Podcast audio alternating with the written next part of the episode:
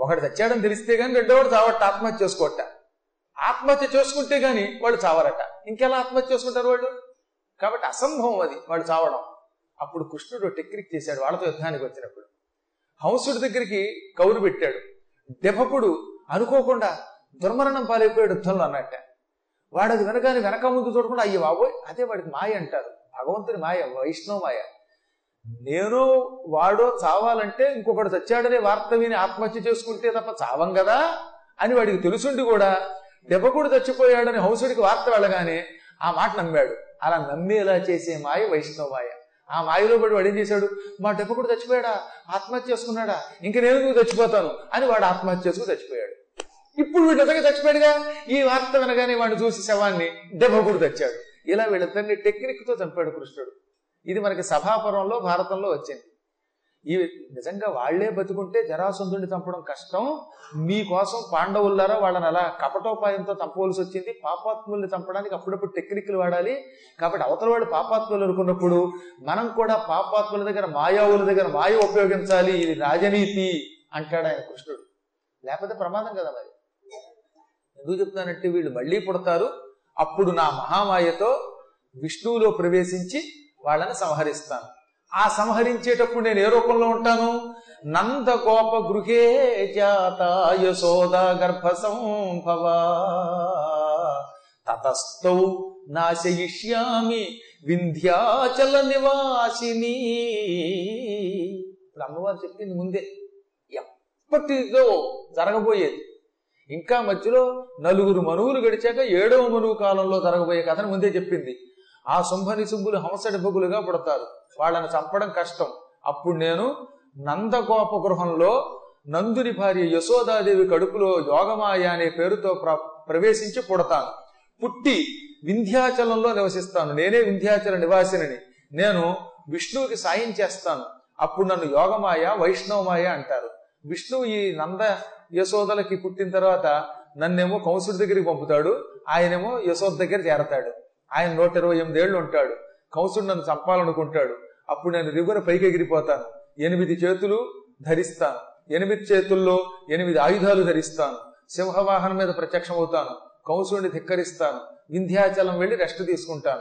ఆ తర్వాత కొంతకాలానికి ఈ శుంభని శుంభులు హంసడెబుకులుగా పుట్టిన వాళ్ళ పొరలో ప్రవేశిస్తాను.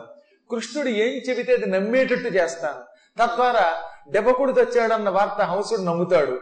నమ్మి వాడు ఆత్మహత్య చేసుకుంటాడు. అప్పుడు రెండో వాడు తెస్తాడు. ఈ విధంగా విష్ణుమాయా రూపంలో ఈ శుంభని శుంభులు మళ్ళీ పుట్టినప్పుడు వాళ్ళు చావడానికి నేను మూలకారకురాలను అవుతాను.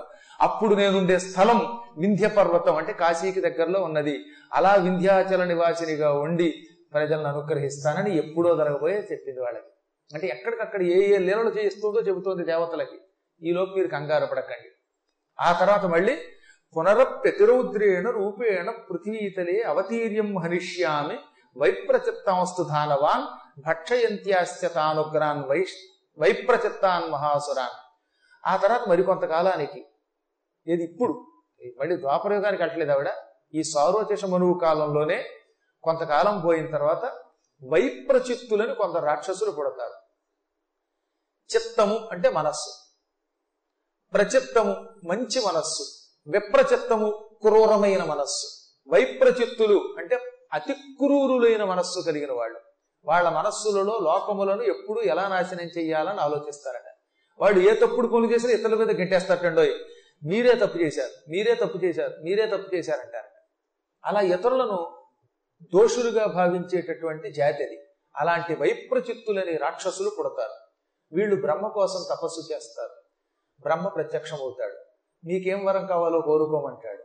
అప్పుడు వాళ్ళు మమ్మల్ని భయంకరమైన నోటితో స్త్రీ దంతముల మధ్యలో వేసుకుని పరాపరా నవిలి తింటేనే మేము చావాలి.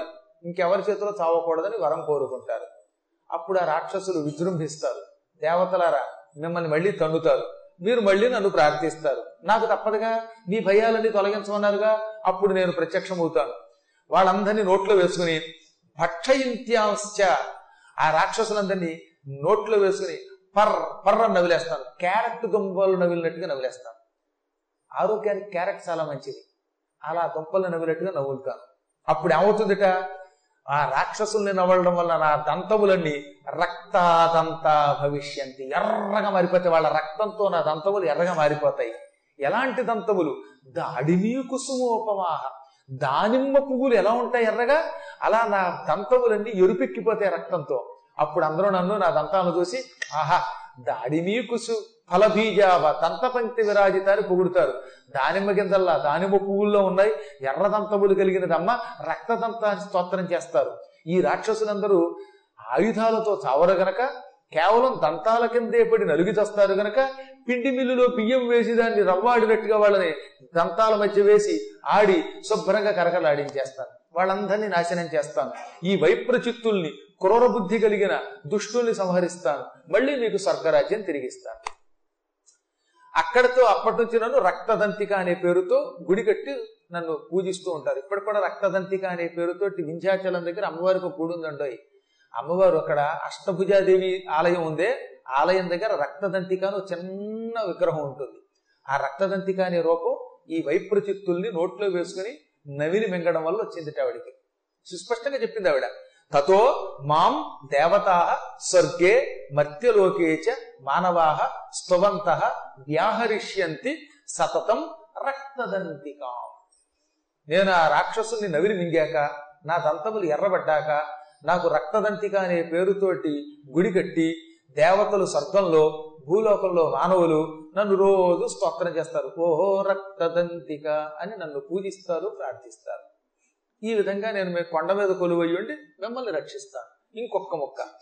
కొంతకాలం పోయాక భూలోకంలో భూయస్య శతవార్షిక్యాం యనావృష్ట్యామనంభసి ఒక నూరేళ్ళు కరువు వస్తుంది.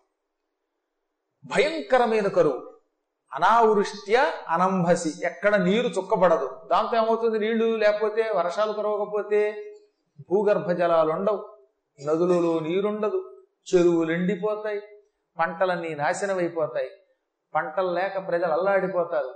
తిండి లేక గెజగెజలాడిపోతారు జనులు గుట్ల గుట్లగా చచ్చిపోతారు. ఆవులు గేదెలు గొర్రెలు అనే తేడా లేకుండా అందరూ చచ్చిపోతారు. చచ్చిన వాళ్ళని ఒకళ్ళొకళ్ళు పీక్కు తింటారు. అంత భయంకరమైన కరువు వస్తుంది. ఆ కరువు సమయంలో మునులు నన్ను పరిపరి విధాలుగా ధ్యానం చేస్తారు. అప్పుడు నేను అయోనిజనై పుడతాను. ఇక్కడే ఒక గొప్ప కథ చెప్పాలి. అది చెప్తే కానీ మీకు ఈ కథ యొక్క అంతరార్థం తెలియదు. అమ్మవారికి ఇప్పుడు కూడా కొత్త పేరు వస్తుంది. ఇప్పుడు కూడా కొత్త రూపం రాబోతున్నది. ఈ కథ దేవీ భాగవతంలోనూ ఉన్నది. ఇందులో వరసగా నలభై ఆరో శ్లోకం నుంచి యాభైయో శ్లోకం వరకు నాలుగు శ్లోకాల్లో క్లుప్తంగా అమ్మవారు చెప్పింది. పూర్వం హిరణ్యాక్షుడు అని ఒక రాక్షసుడు ఉన్నాడని అందరికీ తెలుసున్నదే కదా. ఈ హిరణ్యాక్షుడు చచ్చాక వాడికి వరసగా శంబరుడు తర్వాత అయోనిజుడు వీరుడు శూలుడు రురువు అని కొడుకులు పుట్టారు. ఎప్పుడు భవిష్యత్తులో జరగబోయే చెప్తుంది అమ్మవారు. ఇప్పుడు సార్వత్యశమరువు కాలంలో కథలోంచి మళ్ళీ హఠాత్తుగా ఏమందనమాట భవిష్యత్తులో ఒక రాక్షసుడు కొడతాడు అని భావి కాలం చెప్పింది. అది ఈ కాలంలో జరిగిన కథ.